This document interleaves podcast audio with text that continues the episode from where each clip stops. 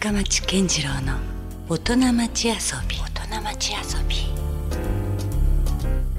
さあ、えー今週遊びに来ていただいているのは株式会社竹下製菓の代表取締役社長の、えー竹下真由さんです、えー正月ということで新年明けましておめでとうございます。明けましておめでとうございます。えやー新年一発目にね呼んでいただいて、本当ありがとうございます。会にね竹下さんにお越しいただきましたまあ竹下製菓を知らなくても、まあ、ブラックモンブランとかねの名前を聞けばもう大体福岡の人だったらほぼ100%ぐらい 知ってると言っても過言じゃないんじゃないんですか？いやーそうですかね。いやありがとうございます。そういう風に言っていただけると非常に嬉しいです。もうだって僕でさえですよ年末57になりましたけどもあのもう子供の頃から物心ついた時にはあったイメージですもんね。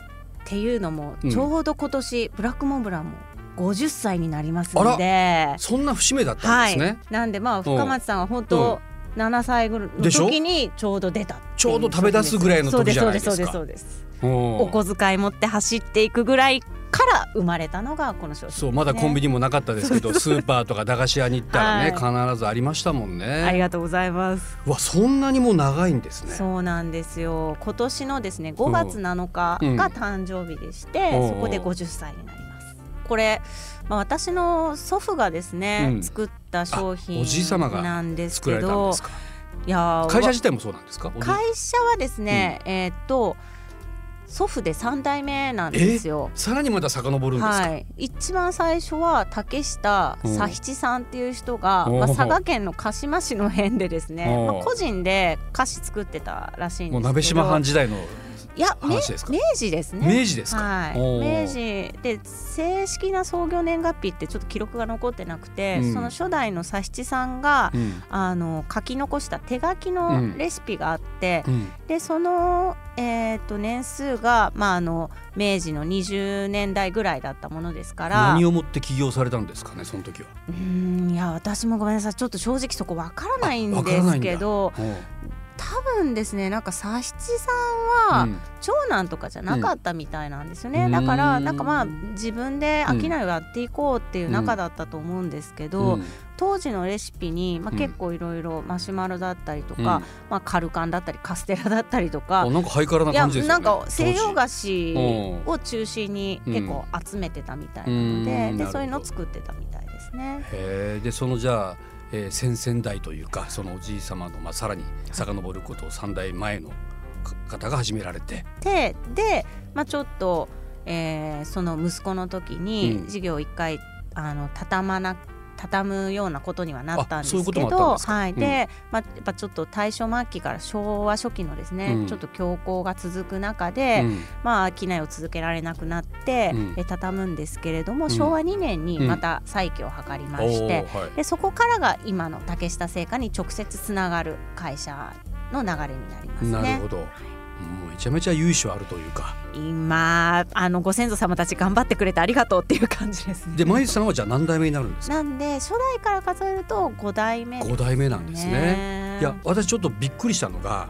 あの、まあ、竹下製菓の社長のイメージは勝手に僕ね、まあ、あの僕よりも先輩のなんかおおじさまというか勝手にそう思ってたらめちゃめちゃ若い女性の方だったんで。私3年前にうん変わったばっかりで、あ3年前に社長になそうられたんですか？なんです。よで私の父がですね今会長で、うん。もう80過ぎたんですけおどーはい、あのそういう社長を継ぐというのはいつぐらいから意識されてらっしゃったんですか？もともとやるつもりで小さい頃から過ごしてたので、まあ、子供の頃からもうその帝王学じゃないですけど何か何がしかあ私がいつかこれは継ぐのかなという意識はあったんですか？そうですね。一人っ子だったんで、一人っ子だったし、うん。小さい頃って住んでた家の隣にまだ工場が動いてたんですよ。アイスの工場はちょっと離れたところに移ってたんですけど、はい。うん。菓子の工場がもう家の隣にあったので、まあ本当毎日ガッチャンガッチャンいうのを聞きながら、うん。うんそして夜はですね、うん。父と一緒に工場をこうライト持って見回りをしてとかってやっぱやってたのですごく馴染みもありましたし、うん。え菓子とかアイスってやっぱ子供好きじゃないですか？だからあの子供のとこ時によくあの将来何になりたいってランキングでもかなり上位に入る、ね、お菓子屋さんとうんかアイスクリーム屋さんって言うじゃないですか、仕事ですよね。そうですそうです。だから私も、あやっぱりうん。一緒にこう父とか祖父とかと作りたいなと思ってたし、うん。私の祖父はすごい菓子作りよく教えてくれてたんですあね。そうなんですね。多分直接慣れては言われてないんですよね。うんでもまうんあなんとなくやりたいなって思ってたうし、ん。あのね将来の夢はなんか小さい子書くじゃないですか、うんうんまあ、そういう時って母から言われたうん。なんかお医者さんがいいんじゃないとかパイロットが書くんじゃないとか、なんかそういうのをとりあえず書いてはいたんですけど、うん。まあ、何をやっても最後は帰ってくるっていうふうには思ってました。あそうですか。でまあおそらく当然進学されていって、はいまあ、大学とかも行かれるはい。わけじゃないですか、で卒業したらもうじゃあ後を継ぐような感じだったんですか？そうですね。でまあ私大学院も行っちゃったんで、まあ、うん。その時には、えーなんかすぐ帰ってきてくれると思ったのに大学院も行くの的な感じだったんですけど、まだ帰ってこないのかと。もう結構まあ私遅く生まれた子供だったんでうん。父もうえ一人っ子なんですか？そうですそうです。ああなるほど、うん。で父ももう大学行ってる頃ぐらいからうん。早く帰ってきてほしい感はアピールが出てました。うんすごく出てたし まあその頃行く家族旅行とか、うん。なんかうん。今期の決算こうみたいなの旅行の初日に渡されたりしてそれちょっと嫌ですね。あーなんかリラックスの週だと思ったんだけどここかみたいうん。なでなんか最近起きたこととかをいろいろ聞いてみたいな、うん。まあだからまあいろいろ考えてましたし、大学の時とかももし万が一父に何かあったら、まあ、うん。私はすぐ帰らなきゃいけないなとかっていうのは一応イメージしながら過ごしてたんですけど、うん。まあやっぱり大学院までは行きたいなっていうのもあったし、うん。その時には周りからもいろいろ話を聞いててやっぱすぐ地元に帰って竹下製菓に入るよりは、うん。外での経験を積んで帰った方が絶対将来会社のためにもなるし、自分自身のためにもなるだろうと思ってうん。就職をしたいとうん。思ってですね、まあ、それも一応父に伝えて、はでまあ長くても5年だと思ってるよっていうようなかん、形で就職活動したんですよね。なるほど。やっぱりねいくら大学で勉強したって言っても、うん。社会人としてペーペーなままでうん。帰ってきたら、うん。まあやっぱり私は社長の娘としか見られないでしょうし、うんまあ、やっぱり何もできないままうん。戻るのと一緒なので、うん。まあ、ちょっとできる限りあの力をつけて。っていうのと、うん。もう一つは、できたらうん。旦那さんを見つけて帰りたいなと。ああなるほど。そうですよね。いざもうだって継いでしまったら、ね、多なか分なか、うん。見つけるの大変そうじゃないですか。確かに。結構計画性ありますね。じゃあちゃんと。それはすごい考えて。い。ややっぱりですね、うん後を誰かに、うん。まあね当然別全くの違う方に譲るっていうのも一つですけれども、まあ、やっぱ第一候補となりうるのって、うん。考えやすいのはやっぱ自分の直系だったりもするし、やっぱその辺のリスクとかも考えて、はいまあ、やっぱ家族、まあ、あと家族を持ちたいっていう希望もありますし。それってじゃあもう計画通りにちゃんと見つかったんですか？そんと。もうなんか大変でしたよ見つける そうですか。ぱり。おーていう思いもあって、うんうん。見つかったら帰るねみたいな話もしてたんですよね、うん。就職して。でちなみにじゃあどういうお仕事をされてたんですか？結局外資系の経営コンサルタントの会社に入ったんですけど、うん。はい。まあ、最初はあのメーカーだったり商社だったりとかの方が、まあ、直接家業に役立つかなとかいろいろ考えてたんですけど、うん。まあ、就活する中うで、ん。あのまあ、結局最後に行ったところが、うん。まあ、一番私が求めてるものに合うんじゃないかっていうのと、その経営コンサルタントの会社だったら、うん結構皆さんあのいらっしゃる方がうん。独立志向の方だったりとか、うですね。ビジネスに結構興味がある方うがん。多いというような話を聞いたのうで、ん。あこの中うでん。一緒にビジネスやってもいいっていう人が。うん見つかる可能性が高いんじゃないかなというちょっとなんか下心みたいにも聞こえ ますけどね。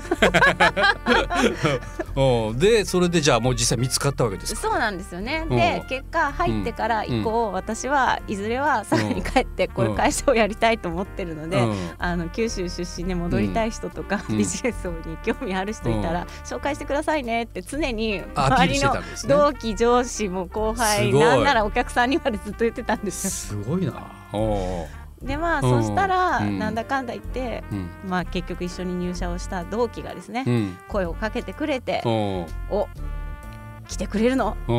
わー」みたいな。すごい。それがあの今の旦那様で今の副社長です。それはじゃあもう待ってましたという感じで家族もそうですね。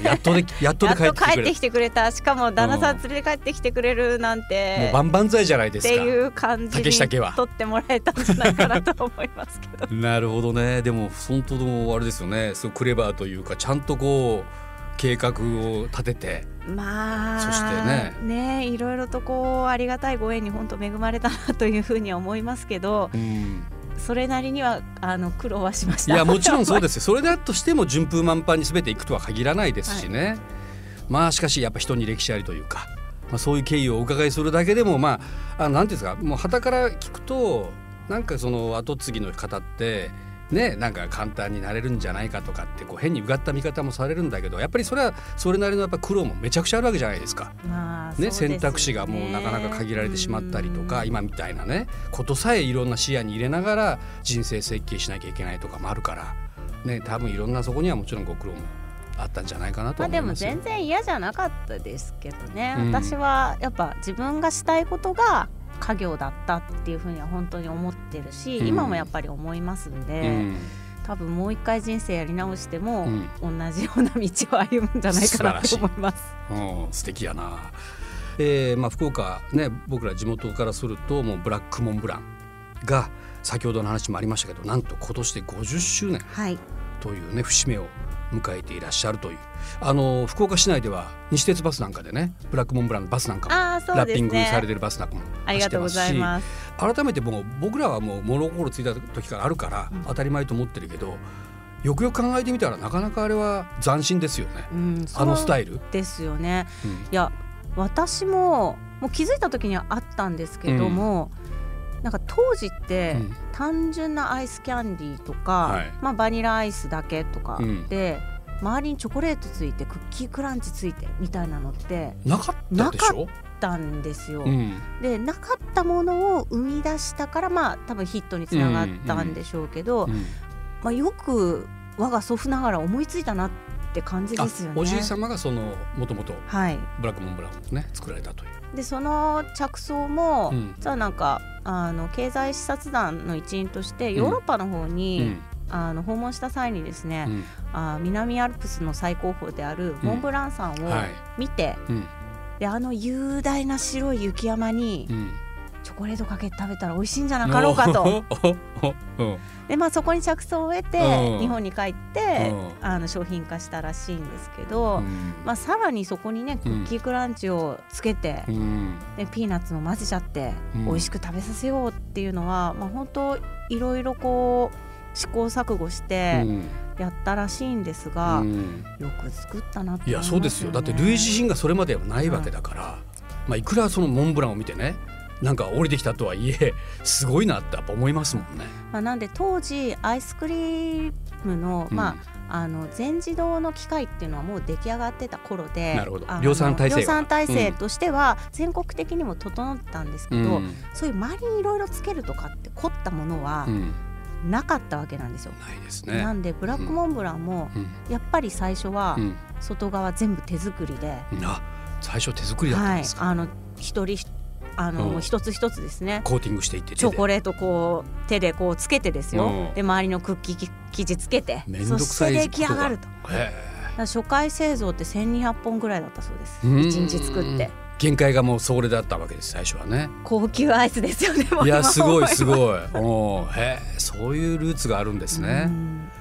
いやーでもあのあとそれとやっぱ子供心のねハートを掴んだのはやっぱりあの当たりくじというか、あれもねやっぱりこうあったんですよねきっとね。そうですよね、なんかあの私もいろんなこう方とですねお話しさせていただく中で、うんうん。やっぱり皆さんですね小さい時の当たりのエピソード、うん、これがね、嬉しかったんですよといかや本当ですよ。当。たりを求めて、うん。駄菓子屋さんのこう、うん。アイスショーケース全部漁ったんですよとかうん。結構ですね、うん。いろんな話をこう聞かせていただいて、うん。あやっぱりアイスの味だけじゃなくて、うん。あの当たりで、うん。あの楽しんでいただいたんだなって、うん。そこまで含めて皆さんのあのうん心にですね、うん。思い出として、まあ、残ってるんだなっていうのはですごく感じますね。あれもやっぱりおじい様のアイデアなんですか？そうですね。うん。もともとですねあの当たりの仕組みってうちで作ってたキャラメルん。で始めたそうなんですよ。へえ。あの箱に箱に入ってる。はいうん。箱にキャラメルをこう、あの入ったやつを売ってたんですけど、うん。なかなか売れなくて、うん。どうやったら売れるんだろうっていうのを考えた時に、うん。当たりをつけることだったそうなんですね。うん。まあ駄菓子屋さん的な発想なんですかねそうですねそうですそうん。であのまあ子供たちにも楽しんでもらいたい、うん。でかつ考えたのが、うん。そのあのお店うの、ん。まあ、おじちゃんおばちゃんとお客さんとの交流するきっかけになってくれたらなっていうのも考えたそうで、うん。要はおばちゃん当たってよとかってうん。子供たち持っていくじゃないですか、うん。そしたら「あよかったね」とか、うんうん。で最初は現金が当たったりとかもしてたんでおー。じゃあそれで次のねうん。ものを買ってとかっていうので、まあ、店への滞留時間も長くなって。お店とお客さんとのこそうつなぐきっっていうかけみたいな。のも考えてうん。始めたそうなんですね。うん。でやっぱキャラメルでその仕組みがまあ非常にまあ良かったっていうか、子どもたちからもひあの評判みたいだっていうことで、うんアイスクリームでもやっぱりやろうと。いやだからいろんな意味でやっぱりすごいオリジナリティというかねあったからこそのやっぱり現在なのかなとは思いますよね。うんまあ本当いかにしてうん自分たちも楽しいお客さんも楽しいそして売る側も楽しいっていうことを考えてたかってとこだと思うんですよね。ううんちのまあ祖父とかもすっごく商売にもあの熱心だったんですけど、まあ、いろんなところで新しいものすごく好きでなるほど。まあ、探求心とかもすごいあるまあ今でいうイノベーター的な方だったんでしょうね。もう本当海外の面白いものとかもうんすぐ取り入れるというか、うん。買ってきて試してみる、うん。それはもうおもちゃとかもそうですし、私ちっちゃい頃にもらったものとかよくこんなもの見つけてきたなみたいなのもうん。結構たくさんあって、うん。まあ、そういうあの探求心みたいなのがやっぱつながってきてるんじゃないですかね。全然違うところからあの自分のところにも着想を得て。うん着想を得て、うんまあ、こういうふうにしたらもっとうん面白くなるんじゃないか楽しめるんじゃないかっていうふうに、うんだからもうそういう遊び心がすごいある方だったんでしょうね。そうですねそれは本当にそう思います。うん、なるほどね。いやいやまあいろいろこうちょっと話はまあブラックモンブランだけでも尽きないぐらいなね エピソードがいろいろありますけども今非常にこうほらまゆさんが、えっと代を継がれて、えーまたちょっとこういろんな意識改革というかね世代が変わってきてまさにもうまゆさんなんて今あれでしょ？言ってみれば育児世代でもあるわけじゃそないですか。うですね。そういったところでの何かまたこうそういう意識改革みたいなものっていうのはなんか意識されたりもするんですか？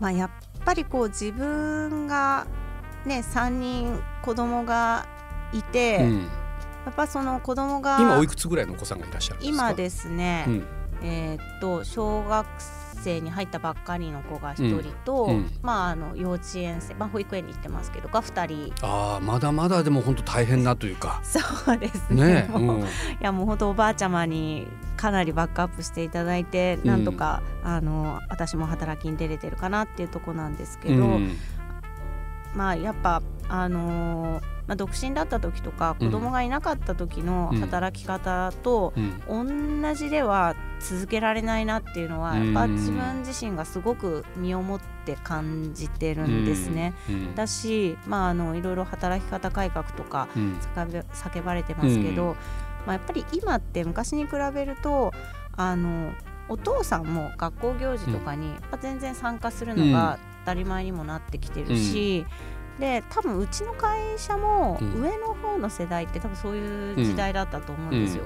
父親は行くことがないみたいな、でももう今の若手ってきっと変わってきてるだろうし、まあ、その辺はいやぜひ積極的に行ってもらいたいなって私自身も体感してて思うんで、うん。あのその方が家族からも仕事を応援してもらえるんじゃないかなって思うんですね。うん。であのまあ子供たちにとってみても自分のこうお父さんだったりお母さんの、まあ、仕事に誇りを持ってもらえることにもつながってくるんじゃないかなって思うんで、やっうんぱりプライベート、まあ、家族との時間っていうのも大事にしてもらいたいなっていうすごい思いはあって、うん。まあ、なんであの上の方の方にも,、うん。もう今はそういう時代なんで、うん。あのいろんな理由うん。別に子供だけじゃなくて、うん。趣味の時間に使うので、うん。有給を使いますでもいいじゃないですかと、そこは積極的に、まあ、取れるよううに、ん。あの理解をちゃんとしてくださいねっていうのを、まあ、できるだけ啓蒙するようにするのと同時に、やっぱりこうちゃんと休んでもらうためには、うん。人をちょっと余裕を持って張らないとうん。無理だったりもするので、うん。まあ、その辺はあのまあ、相談乗りますからっていうのでですね、えー、といろいろちょっと考えてはやってるんですけど取り組み中ぐらい、まあ、取り組み中ですね。まだまだ全然足りてないかなっていうのは思います。でもどうですか？明らかにこう何か変わってきてるなと思うなんかところもあります？うんまあ部署によってだいぶ濃淡はあるかなと思うんですけど、うん、まあ、結構残業が多かった部署でも、うん、かなり減ったところもあると思います。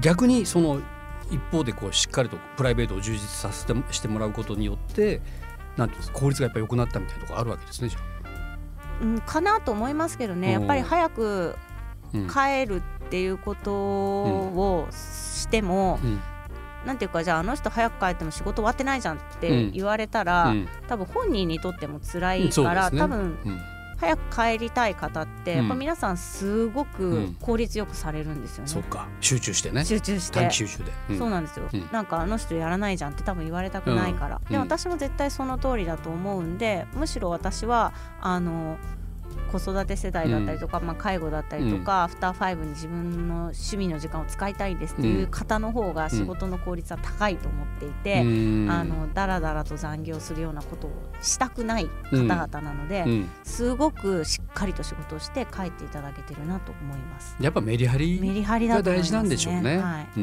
でもなんかそういうところの取り組みもおそらく若い社長のまゆさんならではねまあ、実際当事者なわけだもんね育児とかやってらっしゃるし、ねはい、大変でしょ？だって実際社長業とそんなちっちゃなお子さんをね3人も抱えてこれはやっぱり両立っていうのは簡単じゃないですよね。だから私全然両立できてないなと思います。だからそのサポートが必要なわけでしょ？そうですね。はい。うん、で、まあやっぱりうちは本当全員野球だなって思いますし、うん、おじいちゃまおばあちゃまが送り迎えをしてくれることもあれば、うん、まああの私とまあ、あのパパママでですね、うんうん、えー、分担をしてとか、うん、まあ、だから全員野球ですよね。それはじゃあ子供たちもそういうところを意識しているというか分かってくれてるんですか？まだちっちゃいけど。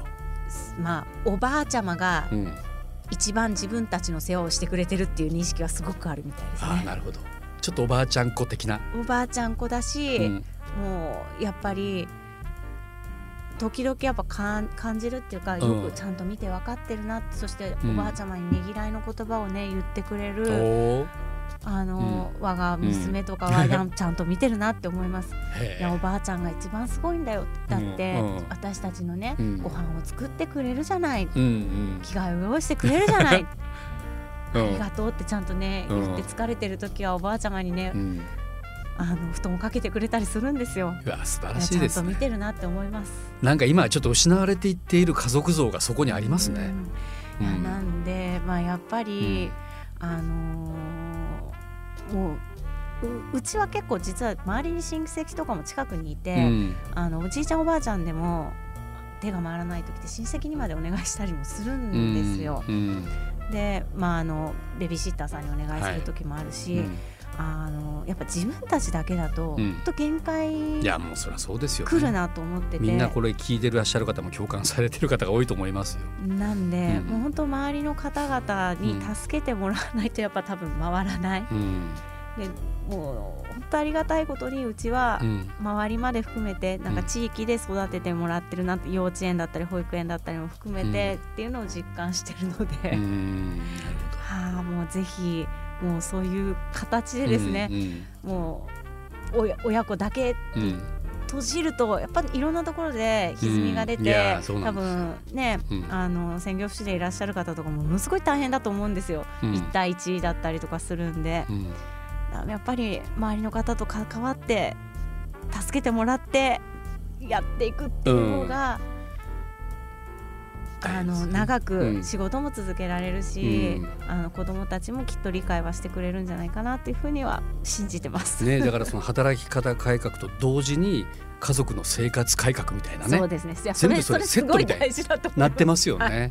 うん、どうですか？じゃあかつてのまゆさんみたいに子どもたちはちょっともう自分たちのこう家のこうか家業というかそういうことちょっと意識し始めたりしてますか？ああ、多分ねしてると思います。うん、あのー私は自分の親とかからは直接、うん、あのついでねって言われたことはあんまなくて、うん。まあ、なんとなくこう進学の折とかに、うん。いや将来仕事へビジネスやるんだったら、うん。地元にの公立に行っといた方がいいとかって言われたことはあったんですけど、うん。そんくらいだったからこそ本当はどう思ってるんだろうって、うん。大学ぐらいの時に私やる気満々だけどどう思ってるんだろうって思う時とかもあって、まあ、だから適度には私は言った方がいいと思ってるんうんですね。うんだから誰か一緒にやってくれたら嬉しいな、でも他のことやりたかったら好きなし、あの仕事やっていいからねっていうふうにはいつも言ってなんて言っるんですよ。てます？じゃあお子さんたちいや大きくなったらママと一緒にアイスクリーム作るとか今は3人とも言ってます。なるほどねまあちょっとそれはねどうなるかっていうのは楽しみですねまあこれからね。うんなるほどちょっと僕ねあのびっくりしたのが、はい竹下製菓さんのはい直営店が実は福岡にあると。そうなんですよ。うん福岡天神岩田屋さんのですね地下2階四月堂 by 竹下製菓っていう名前でやっております。それはちょっとね衝撃でしたね。僕もすいません不勉強で。いえいえいえいえ。でもあのブラックモンブランクランチバーっていうですねブラックモンブランをお菓子にしたものがドドーンって置いてあるので結構すぐわかると思います。それもちょっと新商品なんですか？そうですね。うん。えーっともう出てからうん。1年以上は経つんですけども、おうはあのブラックモンブランって結構うん。九州外だと買えないとかっていう話、まあさっきの話じゃないですけどどね。でまあ、九州出身の方がん。久々に地元にね帰ってきた時に、うん。アイス持って帰りたいけど溶けちゃうじゃんとか、まあね。まあ、あのうん九州外の人に紹介したいけど、うん。うん。簡単には送れないとかっていう話もあったので、うん。溶けない。うん。持ち運びしやすいうん。ブラックモンブランを作ろうっていうお。コンセプトで、うん。えーブラックモンブランクランチバーっていうお菓子をですねうん。作ったんですよ。おでまあこれを、ーうんあの持って帰ってもらえばですね、うんブラックモンブラン懐かしくなったら手近にあるバニラアイスを買ってもらって、うん一緒に食べてもらうと即席ブラックモンブランになりますよと。めちゃめちゃいいですよね。要はだからもうほらふるさとを離れてなんかこうちょっとこう懐かしいなと思う人にとっと,、とってももうズバッとドストライクなお土産として効果ありそうな。ありがとうございます。ちょうどこの冬うん。あの新しい味がえ？出まして。え、例えばなどういうことですか？えー、まあ福岡県名物といいますか、あまおういちご味。おまおういちごモンブランっていうのもですね実はあの昨年させていただいたりっていうのもあったので、うん。まあ、今度アイスじゃなくてクランチバーになりましたという形で、うんえー作っております。でこちらはですね、非常に綺麗なピンク色のパッケージになってますので、うん。まあ、通常のあのブラックモンブランの青いパッケージと、うん。まあ、並べて、うん。あのお買い上げいただけると、うん。非常に見た目にも綺麗な まあ写真撮っていただくとインスタにも入るんじゃないかなと。なるほど。いろいろやっぱ考えてますね 若社長は。考えてま。すよ。やっぱおねー見た目が綺麗じゃないとですね。いや確かにね。そして味も美味しくないと。最後のエンディングにもまたちょっと新ネタがぶっ込まれましたねこれね。まあ詳しいことは竹下製菓のホームページをねはいご覧いただければば、まあ今日あの話にまだ出なかった商品もまだまだたくさんありますからね。そういうところの情報もありますから、えー、チェックしぜひチェックしていただきたいと思います。はいじゃあ引き続きあの来週もですね、まゆさんあのまたお話をいろいろとお伺いしたいと思いますので、はいよろしくお願いいたしますよろしくお願いします。今夜はありがとうございましたあ。りがとうございました Love FM Podcast. ラブ f m のホームページではポッドキャストを配信中スマートフォンやオーディオプレイヤーを使えばいつでもどこでもラブ f m が楽しめますラブ FM.co.jp にアクセスしてくださいね Love FM Podcast.